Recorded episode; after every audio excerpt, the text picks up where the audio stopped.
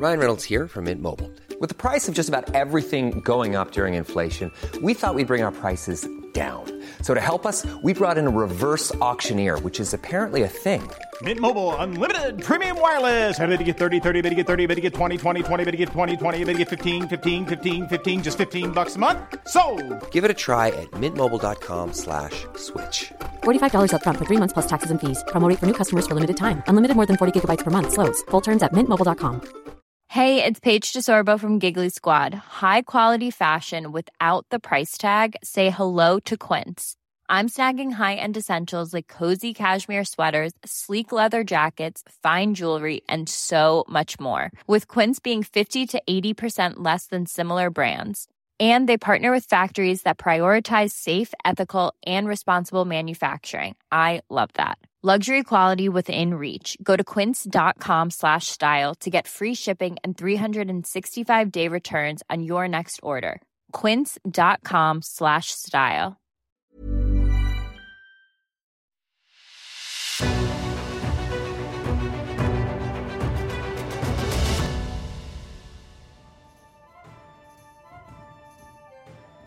It's The Ancients on History Hit. I'm Tristan Hughes, your host. And in today's podcast, well, it is the festive season. And although I know late 2021, it's unusual, of course, we've got the COVID pandemic and perhaps there aren't as many Christmas parties as usual.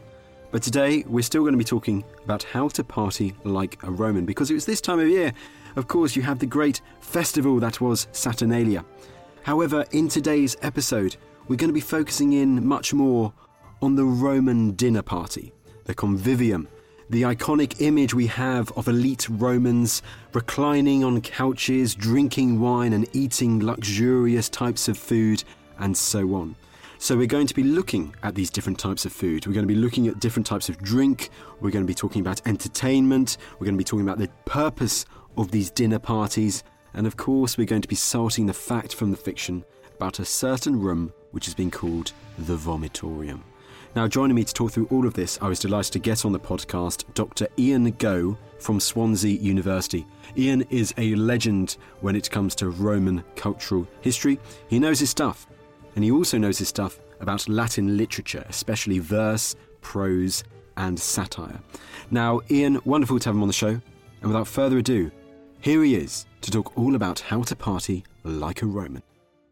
Ian, thank you so much for taking the time to come on the podcast today. No worries. Well, we are talking about a topic and a half. Parties in ancient Rome, how to party like a Roman. Because, Ian, I mean, fact or fiction, we do have this image that has come down to us of Romans, especially the elite, being party animals, shall we say. Indeed, yeah. And we have some famous representations of daring do and raucous behavior, which are often played up in the sources that we have. This is, of course, something that people gravitate towards. Look at those Romans, look at how they behaved. And we often fixate on some of the oddities of what happened with the Romans when it comes to eating. And just to put a finer point on it as well, it's something we can claim to share with the Romans. I mean, an interest in food. Absolutely. And you mentioned the sources. What types of sources do we have available when looking at dining, when looking at parties and food and all of that in ancient Rome? So we have a number of famous literary representations, both in prose and in verse, of famous parties, which we might call convivia. Convivial occasions is where we get that word from. For instance, we have a famous representation of dinner party hosted by a person named Trimalchio called the Cena Trimalchionis, the dinner at Trimalchio's place. In the novel called the Satyrica by Petronius, who many people believe was the so-called arbiter of elegance in the court of the Emperor Nero. So that's one kind of representation of parties that's come down to us. We have numerous other literary representations of these parties, which are the occasion for chit chat. So there's another one by Athenaeus called the Banquet of the Sophists, essentially, and so on. We also have material representations. One interesting point is that many of them, for numerous centuries, they do not represent cooked food. they represent the produce in the raw, but it's only relatively late in, say, the third century CE or later that we get identifiable representations of food being served at a banquet. So that's one aspect of it. Another, a, a final aspect is in moralizing literature, where you get, for instance, encyclopedic works such as the natural history of the elder Pliny or the De Agricultura of the elder Cato. These contain lots of recipes and lore about how to make different recipes. So, in a sense, leading up to the most famous cookbook of antiquity, Apicius's cookbook, or at least the recipes that are collected under the name Apicius from, say, the fourth century CE. I call these moralizing literature because, to a certain extent, these are texts which are saying, look at these luxurious foodstuffs. They are in some ways not Roman and they are too extravagant for what Romans actually should be eating. The salt of the earth, true Romans like things like turnips and vegetables and should not be focusing on breeding and eating peacock, for instance. Let's delve into. I think this is probably one of the most things that comes to mind, perhaps first and foremost, when you think of an ancient Roman party, which are these private dinner parties, which we get representations of. We seem to see everywhere in, in TV representations and so on. You mentioned the term convivia earlier. Ian, what was the convivium?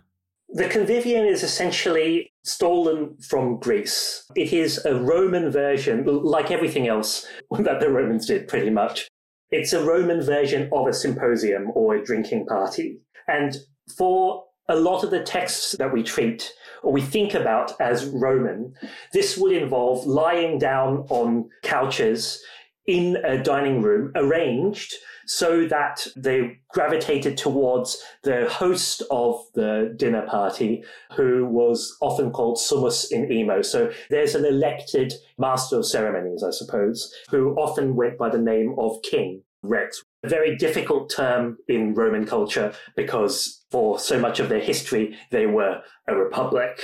And even when you have an emperor, princeps, he is not a king. So there is a king of the banquet, but that's seen as a kind of jocular kind of host expression. And in some ways, the dinner party is and is not a microcosm of the state. I should point out that this does not hold true, this arrangement of the dining room, the triclinium, in a house, is not necessarily what happens throughout the Roman Empire.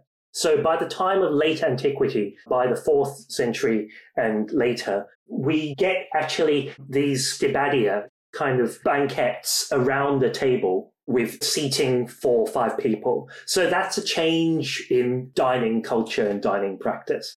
That's what a private dinner party would look like. You asked also who would be hosting these.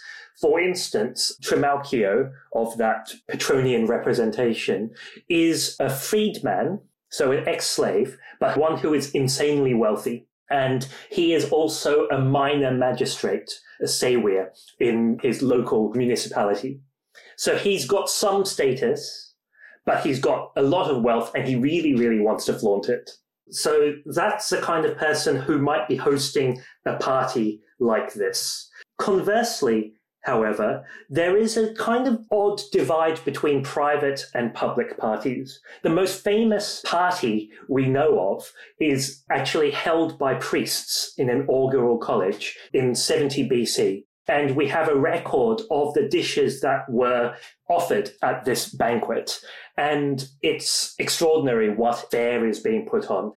Famously, one of the dishes is stuffed fowl, a bit like foie gras, but where you eat the whole bird. And what is noteworthy is that this contravenes sumptuary legislation, which had regulated and essentially banned such practices and such luxurious dishes. So again, there is a kind of tension between what is permissible in private, but on an occasion which you might expect to be public for, as I say, a priestly college.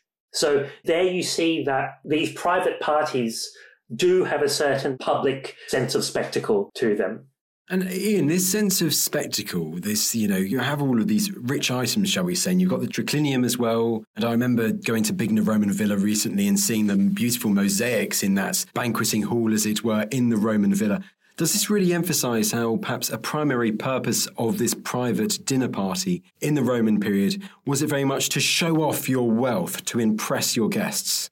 Absolutely. So there's a sense that this is where hobnobbing and business still take place. And it's certainly a place to be seen, to see and be seen, and to partake of predominantly homosocial relations that are just another part of how they govern. By the same token, there is a certain philosophical strand which says that it is very easy to overdo it. This also goes to that point about how in the material culture there are few representations of this.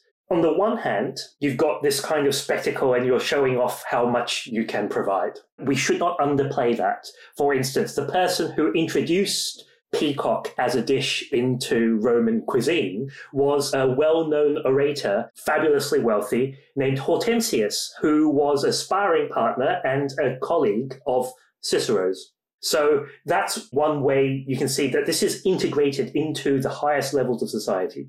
But as I say, it's possible to overdo it. And so prominent philosophies like Epicureanism and Stoicism caution against over extravagant displays of wealth. And the Epicureans, for instance, make a big play of being content with a little with none of the finery that you associate with this extravagant luxury. And for instance, Cicero says in his treatise on moral ends, De Finibus, about how a good meal really consists of good conversation. It's the people you're with who make the dinner, not the wonderful delicacies. A further point there is that in the politics of food, there's always this question of identity that keeps coming back. So, for instance, the Epicureans saw themselves as living Greekness because their founder, Epicurus, was famously Greek or was from Athens. And so there is a lot of thinking with a particular dish, which is sow's udders, which is a bit like pork belly, a bit unctuous, or, or, or pig's trotters, perhaps, is a better comparandum.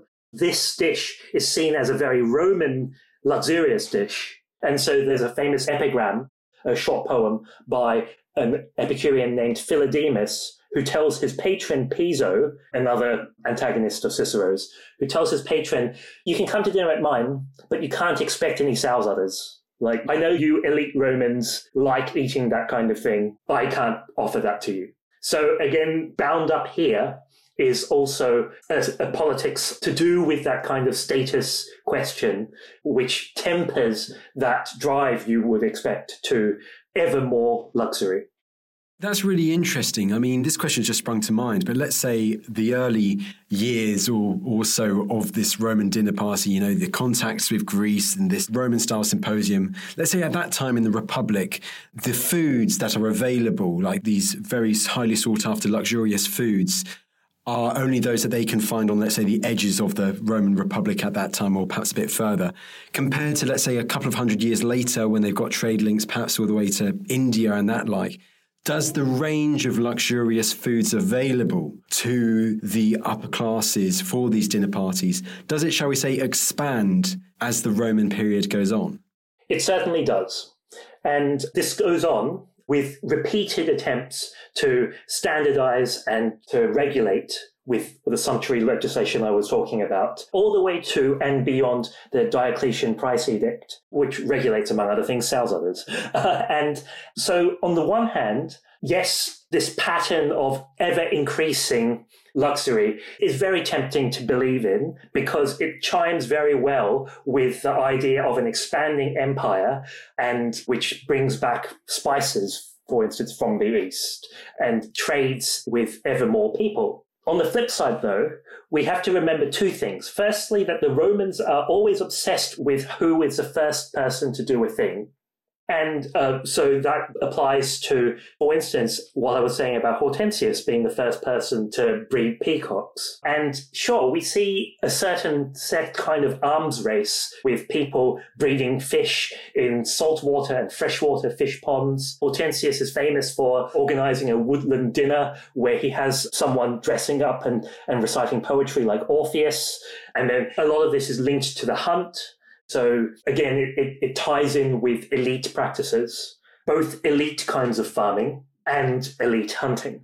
But the second point is that this plays directly into very powerful narratives of decline in every generation, you have moralizers saying, oh, it was better in the past when people just ate acorns or turnips. To come back to turnips, famous Romans, old Romans, like Romulus, for instance, Romulus is supposed to have become a god, to have been deified, and to have been eating turnips in Olympus. An incorruptible general was discovered eating turnips and then refused to help the Samnites, the enemies of Rome. So eating turnips, say, was what good old Romans did. And so there is a narrative of decline um, as Romans get seduced by ever more luxurious foodstuffs. And that means that the times they are changing. They're much worse than they used to be. And so those two things do give us pause when faced with this very convincing or very alluring idea of cosmopolitan luxury in food. Just moving on before we really start talking about food and drink at these dinner parties, I would like to ask about one other thing that we constantly associate with these convivia. And that is, of course, the reclining guests on the couches, on the beds, and they're not really being chairs, as it were. Do we know why there is such a, an emphasis on the guests always reclining on these different sorts of seats? I think the issue of dining posture has been much studied, and we don't know whether it is kind of about not being upright and therefore, you know, you're susceptible to pleasures. Also, there is a question of the ways it allows the elicitation of conversation. And maybe it's just a holdover from the way it came into Roman culture. But there is debate as to all of these points. And that goes quite nicely together with the question of whether or not women were present and indeed whether courtesans, hetaerae, were part of the entertainment, so to speak. We should also remember that the spectacular nature of these events means that it's easy to overplay this idea of people reclining and the Greek idea, for instance, of them playing kottabos, like flinging wine into a central cup. There is a very, really a slippage between being in an auditorium seated in an auditorium and being at one of these dinner parties. So I think we should not be insisting so much on the idea of them always lying down. If we move, therefore, on to drink, first of all, before food, I mean, what sorts of drink would be available at the table of a Roman party? It would certainly be wine. As a general rule, wine in the ancient world is mixed with things. So we have lots of references, for instance, to honeyed wine, and even great vintages are diluted. So certainly wine is a drink of choice, not things like beer, which are seen as the preserve of northern barbarians, and not as a general rule, water by itself. Although we have references to ice and snow brought down at great cost from the mountains. Do we know, for instance, with, with the types of wine, would there be preference for, let's say, a wine from northern Italy compared to a wine from, let's say, western France? Or one from Cyprus. Was there any values that could be assigned to the various wines, let's say? There are famous vintages, yes, uh, and there are famous w- regions. So, Falernian wine, for instance, which is from the border between modern day Lazio and, and Campania. So, between Rome and Naples, essentially, is famous. Chian wine from Chios is famous very often in poetry, which has to do with the symposium or convivium, such as Horace's Odes, there are references to when uh, a jar was laid up in whatever consul's year. So, yes, there is definitely a knowledge of famous wine producing regions, but we also have to bear in mind that transport, while extraordinary for the age, is not quite what it is today. So I think most of the wine drunk was red, and especially because of the difficulties in chilling them. So definitely vintages are known and often argued over. Hello, if you're enjoying this podcast, then I know you're going to be fascinated by the new episodes of the History Hit Warfare podcast, from Napoleonic battles and Cold War confrontations to the Normandy landings and 9 11. We reveal new perspectives on how war has shaped and changed our modern world. I'm your host, James Rogers, and each week, twice a week, I team up with fellow historians, military veterans, journalists, and experts from around the world to bring you inspiring leaders. If the crossroads had fallen, then what Napoleon would have achieved is he would have severed the communications between the Allied force and the Prussian force, and there wouldn't have been a Waterloo. It would have been as simple as that. Revolutionary technologies. At the time the weapons were tested, there was this a perception of great risk and great fear during the arms race that meant that these countries disregarded these communities' health and well-being to pursue nuclear weapons instead. And war defining strategies. It's as though the world is incapable of finding a moderate light presence. It always wants to either swamp the place in trillion dollar wars or it wants to have nothing at all to do with it. And in relation to a country like Afghanistan, both approaches are catastrophic. Join us on the History Hit Warfare podcast, where we're on the front line of military history. You should celebrate yourself every day, but some days you should celebrate with jewelry. Whether you want to commemorate an unforgettable moment or just bring some added sparkle to your collection, Blue Nile can offer you expert guidance and a wide assortment of jewelry of the highest quality at the best price. Go to BlueNile.com today and experience the ease and convenience of shopping Blue Nile, the original online jeweler since 1999. That's BlueNile.com. BlueNile.com. Ryan Reynolds here from Mint Mobile. With the price of just about everything going up during inflation, we thought we'd bring our prices down. So to help us, we brought in a reverse auctioneer, which is apparently a thing. Mint Mobile unlimited premium wireless. Ready to get 30, 30, bit to get 30, bit to get 20, 20, 20, bit to get 20, 20, bit to get 15, 15, 15, 15 just 15 bucks a month. So, Give it a try at mintmobile.com slash switch. $45 upfront for three months plus taxes and fees. Promo rate for new customers for limited time. Unlimited more than 40 gigabytes per month. Slows. Full terms at mintmobile.com. I'm Professor Suzannah Lipscomb, and on Not Just the Tudors from History Hit, I'm looking for answers to the big questions about every aspect of life in the early modern period. Like, how did the memory of Anne Boleyn continue to influence the court of her daughter, Elizabeth I? How were fairies brought to life on the Elizabethan stage? And how did the arrival of male only doctors threaten the lives of women? In other words, not just the Tudors, but most definitely also the Tudors. Twice a week, every week. Subscribe now and follow me on Not Just the Tudors from History Hit, wherever you get your podcasts.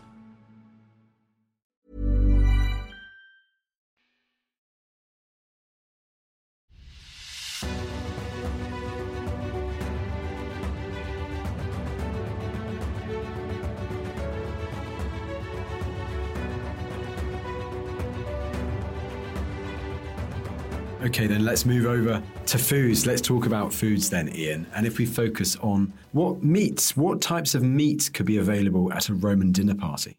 Well, the Roman meat par excellence is pork, whether or not cured or laid up as bacon uh, to, to make bacon. This contrasts with the Greeks who had more beef. We should remember, though, that meat is a relative luxury, which is associated first and foremost with sacrifice. The idea of meat is a tricky one in some ways because not only is it bound up with identity, but as I was saying about the sow's udders earlier, much of the meat that comes to table as a delicacy is not bred, is hunted.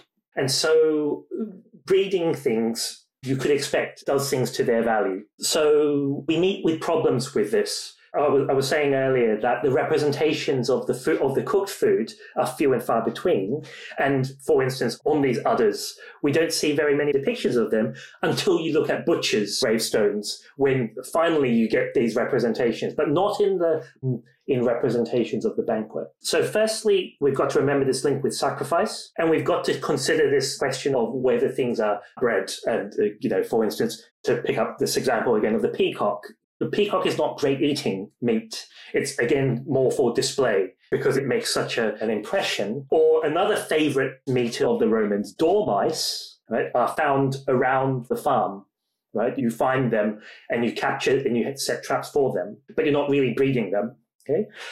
A third thing is to do with seafood. And seafood is a very difficult one because it is absolutely a luxury and the province of connoisseurs who can presumably tell you, according to these authors, can tell you where the best scallops come from or the best oysters and so on, and can identify where they have come from by taste if they're, if they're great gourmands. So seafood is an, another part of this.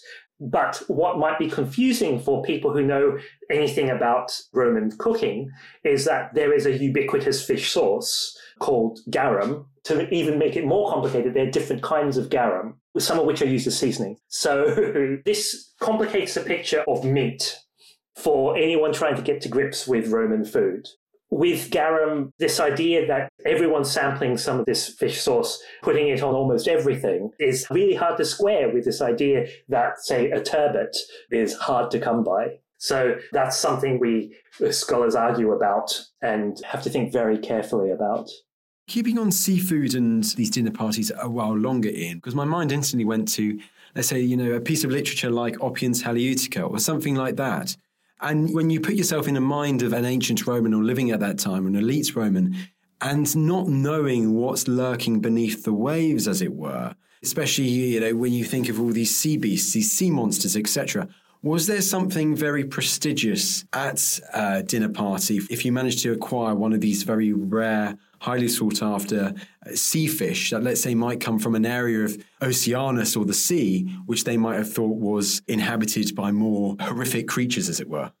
There is a certain element of that. The lot of a fisherman in antiquity is a very bad one, and they are famous for their poverty. We have numerous poems by Theocritus and others on this idea certainly the weirdness of things that come from the sea. In literary criticism, it's often it's said sometimes that fish are unmusical, but I'm thinking primarily of Juvenal's poem Satire 4, which depicts in burlesque fashion a council of the Emperor Domitians in a circle who have to decide what to do with an enormous turbot, which has been captured on the other side of Italy and then carried post haste to the emperor on the premise that everything that is in the ocean belongs to the emperor. And of course, it's a race against time because you don't want the fish to go off as you transport it. So certainly fish is prestigious because um, difficult to obtain. And yes, there's a certain kind of remarkable nature for fish that, that appears at market, which chimes very well with the idea that the sea is of strange creatures. But to return to Hortensius and his mates, um, including Lucullus, um, one of the Luculli brothers, they farmed mullet, for instance, and it was said by Varro of Hortensius that he treated his mullets as if they were pets he was so fond of them that he wouldn't eat them, but he, he would feed them by hand. So with seafood, there is a certain awe inspiring idea here. Should also say that seafood, when it features in a banquet, often plays a part in the spectacle of a banquet because the Romans on these occasions are very keen on dishes that are not what they seem. There are famous dishes of fish smothered in sauce, and there's representations of pregnant eel that looks like it's giving birth, and so on and so forth. And, you know, you're in the, the sauce, you're representing the sea from which the fish came.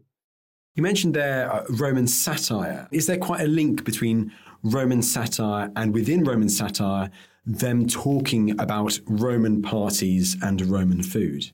There is a very strong link. And part of it has to do with the nature of the genre of not just satirizing the good and great and poking fun at these events, or at the very least engaging with them, but it's baked into the genre itself because one of the etymologies offered for this genre of literature is in the overflowing plate of first fruits offered to the gods or in an overstuffed sausage. This idea of consumption is germane to the genre.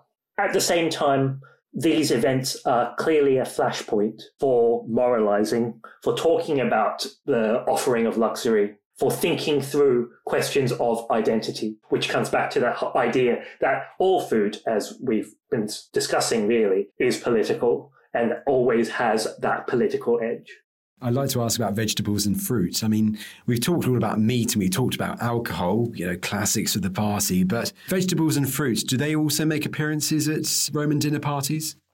A Roman meal would consist of an appetizer course, a gustatio, then the main course, the primae mensae, and then the following course, the secundae mensae, which is a bit like dessert. And apples are famous as an ending, which gives rise to the phrase from eggs to apples. We're talking about luxurious affairs, ones with multiple main courses and multiple dessert courses in all likelihood. Much more humble meals could be one pot affairs or even just some cheese and fruit and nuts. We do have to remember, of course, that this is before South America gave us tomatoes, potatoes, and other kinds of vegetables, which were not available to ancient Romans. Say, even if a lot of the spices that we might recognize are readily available. Romans did like bitter vegetables, one famous one being rue,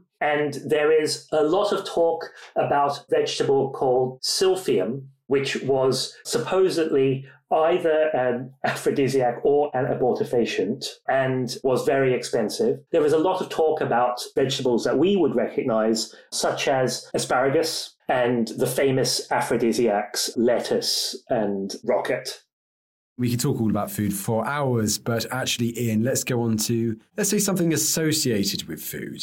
Uh, part of a, a villa, part of a dinner party that has come down to us today as the vomitorium. What is the vomitorium? And then, Mythbuster away. What's the fact? What's the fiction behind all of this? Okay, so vomitoria are not actually part of dinner party complex. The word vomo means to emit. And so they were actually merely atria or entrance halls from which you could go into, into a larger building. There is no place where one would retire to vomit. One could discard one's bones and things and presumably vomit on a floor. And we know this because we've got numerous famous representations in mosaic form, these mosaic floors with representations of bones and discarded bits, um, leftovers from a party. Now, we don't have representations of vomit, um, but that is part of what you could expect at a dinner party, for instance. You would have discards on the floor and slaves, presumably, to, to sweep it up, or servers. Additionally, we also know about famous Romans who were doing emetic diets. For instance, Caesar was on an emetic diet. We know about this from a letter of Cicero's where he had to host Caesar and his entire entourage. And he says it was a very bad business. Caesar and Cicero were both elite, educated Romans, and so they get on famously, but Cicero complains to his best mate Atticus that he had expected a lot worse, and that he, he tells Atticus about how Caesar had gone and done his vomit cleanse, um, and so he didn't eat very much in the end. Nero also was on a vomit diet to preserve his, vo- his vocal cords because it apparently was going to help him with his acting career. Another aspect of this, though, is to do with famous poisonings. The Emperor Claudius, who everyone should know, apparently was poisoned by his wife Agrippina with a dish of mushrooms in the tradition. His doctor came and tried to make him vomit. And there's talk about how actually the, the doctor was paid on the sly to like insert more poison while making Claudius vomit. So we've moved a little bit away from the vomitorium. Yet there is no dedicated room for that. But as you can imagine, the idea of emitting food goes hand in hand with the consumption of food and is a very hot topic in the study of Roman dining culture. You did mention there the servants and the slaves, and it'd be wrong not to talk about these figures at a Roman party. What do we know about servants and slaves at Roman dinner parties, Ian? We know quite a lot from the representations we have, and there is a, a, strong trend in the literature in judging the host by how they treat their slaves. Again, to come back to Trimalchio, this is particularly prominent because Trimalchio is an ex slave himself. In that satire of Juvenal that I was talking about, the one with the big fish, with the turbot. The start of that focuses on another freedman who had gotten his start in life by being a slave fishmonger. And there is, as I say, philosophical debate in the literature, in the sources, as to what happens to the servants and the slaves. The cooks tend to be slaves. And a lot of this literature kind of explores the milieu of these parties and the people who are officiating at them often to show dissonances and to show up, for instance, the hosts of such parties like this Trimalchio figure. Is Trimalchio a very good example of themes of the Roman dinner party from Roman authors? And what themes do they want to try and get out of this figure, Trimalchio? Trimalchio's dinner party is an exaggerated affair.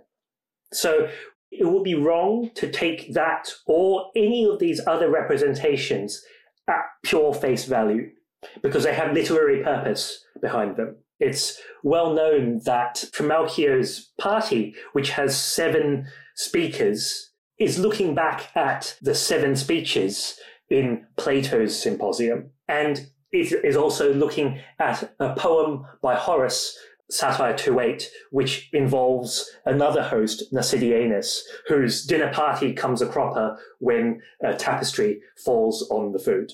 So these are literary representations. We have to bear that in mind, but we can also say, for instance, that this can be quite illuminating. So one aspect of Trimalchio's dinner, which is noteworthy, is that it is obsessed, as Trimalchio is, with death and with the idea of Trimalchio's supposedly imminent demise. And at the end of it, where it all is, is, going horribly wrong, the narrator, who is a guest at the dinner, is trying to, his best to get out. Uh, and Trimalchio has had a reading of his will. There is a person, Habinas, who is a stonemason who has entered late. And so Trimalchio quizzes him on, on his epitaph and so on. And this might seem trivial, but not only is it insisted upon in the representation, but it reminds us that another place where we get feasts is funerals, funerary feasts, and offerings to the dead. So, in a sense, these representations, while they are comic and exaggerated and literary, they and, and are serving that purpose, they also do have some grounding in truth it features in Trimalchio and it must feature in all these other dinner parties as well from the Roman period. And this is this one thing that we normally always associate with parties, especially this time of year, Christmas parties and all of that, which is entertainment, Ian. Now, today we have ping pong tables, we have karaoke, we have DJs and the like. But what sorts of entertainment could there be at Roman parties? All sorts. There is going to be entertainment put on by the servants, the cook will come out and, uh, for instance, there is theatre in Trimalchio pretending to give the cook a beating because he hasn't disemboweled this pig. Then the guests persuade Trimalchio to show mercy. And then the, the, chef cuts open the pig, and it turns out that the entrails are just sausages. This kind of dinner theatre is part of our representations. But if you are at a more humble meal, then the entertainment is in the conversation and in the frank speaking and the friendship bonding that's happening at the dinner.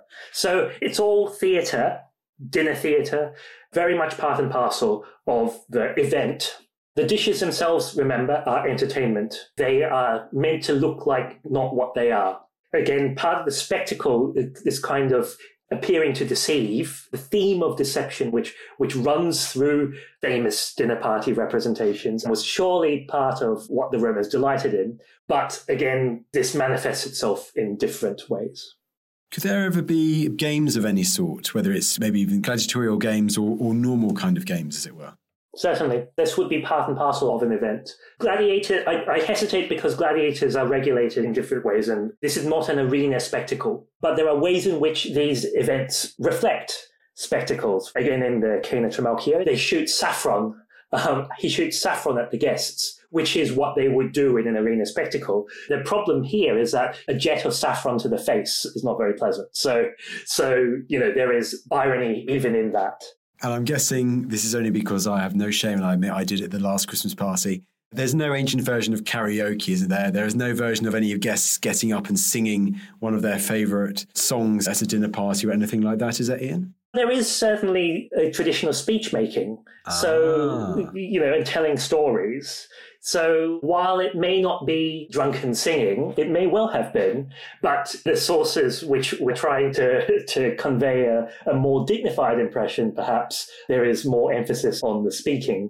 But certainly singing is part and parcel of a good party, and certainly we can assume happened. Now, quickly, before we go on to public parties and festivals and then start wrapping up, I've got to ask about some imperial parties because, Ian, we do hear of some very decadent, luxurious parties hosted by some certain Roman emperors, don't we? Yes, we do. We can assume things like that took place with the caveat that very often this is seen through the lens of the moralizing literature, which is chastising such behavior. And some emperors are more famous for this than others, usually bad emperors. This is bound up then with our judgments on the reign of a certain emperor. As I said early on, a king of the banquet is a kind of emperor in miniature. So that again is a link to draw between the kind of banquet space and the wider regulation of the empire. And are there any particular examples of banquets of parties from any particular Roman emperor that, that you'd like to highlight that is particularly interesting to you? I'm very fond of one that is not one of the more famous ones. Famous ones include Domitian's Banquet in Black, where no one knew who was going to be informed on and, and whether they would survive the banquet. But my favorite is one held by Otho, which Tacitus talks about in Histories 1. This is in the year 69, the year of four emperors. Otho is holding a party and rumor gets out that there is going to be a revolt. And some members of the Praetorian Guard kind of bust open the doors and come rushing in. And Otho has to get on a chair and to quiet the crowd and get them to all go home quietly. That's my favorite. I stress the reason I like it is because he has to calm everyone down and send them home, which is one of the most difficult things you can ever do at a party. Oh, to be the party pooper. Oh, be the party pooper, especially if you're also the host too. I mean, you know, that's two slaps in the face in one. All right, let's move on from that, away from the emperors, away from, let's say, the elites as such, to public parties in ancient Rome. Is it fair to say that some Roman parties, they were big public events? Yes, with the proviso that, for instance, Caesar, Julius Caesar, is famous for having still hosted these large public parties. And very often these would be associated with festivals. So, yes, there is a certain public element, but these are governed by not just rules, I, guess, but also have been put on by certain important people. And so, how often do these sorts of parties occur in? Well, relatively often because they're linked with the festivals and the festival calendar is chock full. And they could be associated with games that were held in funeral games in honor of important people or uh, in the celebration of a triumph. For instance, uh, there's a certain party atmosphere that goes along with the more rigid religious connotations. Earlier, I talked about the, this famous party held by the priestly college. Again, the boundary between the public and the private is, is a little fungible. That said, the most famous party that we know of, or we might be thinking of, is the Saturnalia, which has a certain public element to it, despite coming from the celebration uh, which was focused on the Temple of Saturn. So it, it comes from a festival for the god Saturn. But yes, we could kind of see this as a widely celebrated public kind of festival.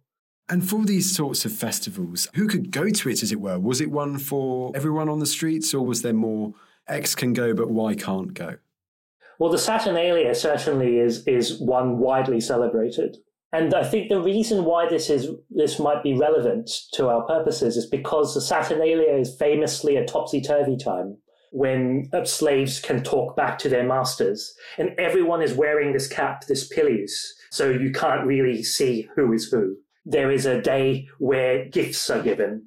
So this is widely celebrated both in public and in private. And because there is this role reversal associated with the festival, that means that it becomes less elite and, and more vernacular. Ian, for these people who you mentioned that you normally have these elite figures who are, shall we say, sponsoring or hosting these public parties, whether it's someone like Julius Caesar in the Republican period or an emperor in the imperial period, does it emphasize that sometimes the, this, this public dining, these public parties, was there a, a social purpose or a social function for them via the emperor, as it were? We could say that because you might be thinking of Juvenal's famous line about bread and circuses.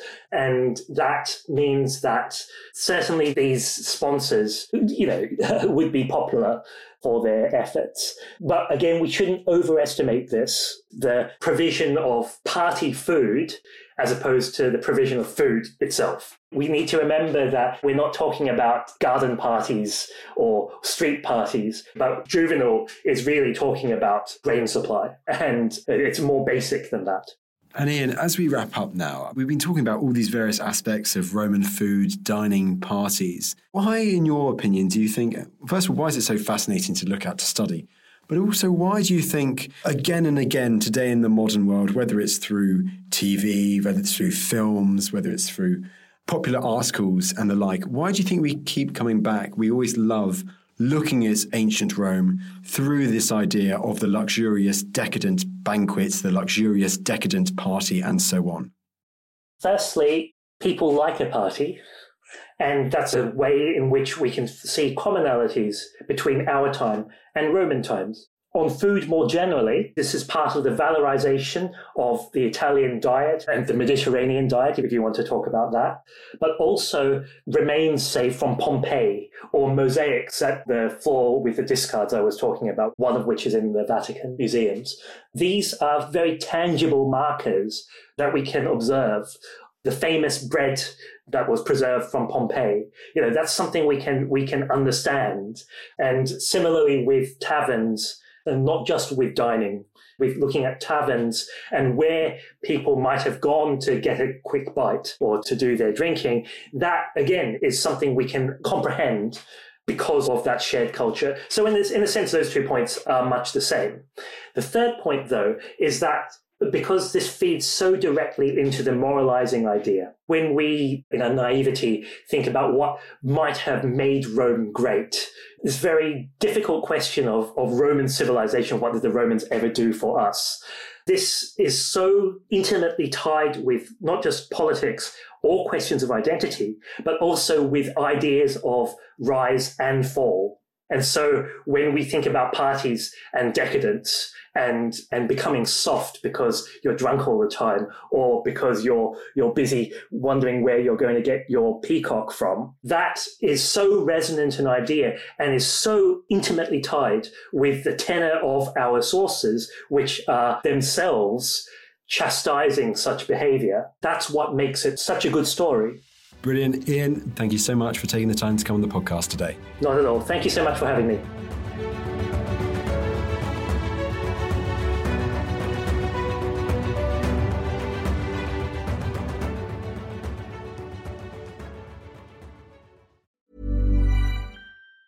Summer's just around the corner, so give your body the care it deserves with Osea's best-selling Undaria algae body oil.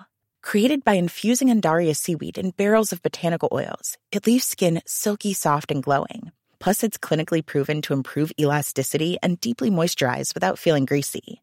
It's safe, clean, vegan skincare. Get 10% off your first order at oseamalibu.com with code GLOW, plus free shipping on orders over $60.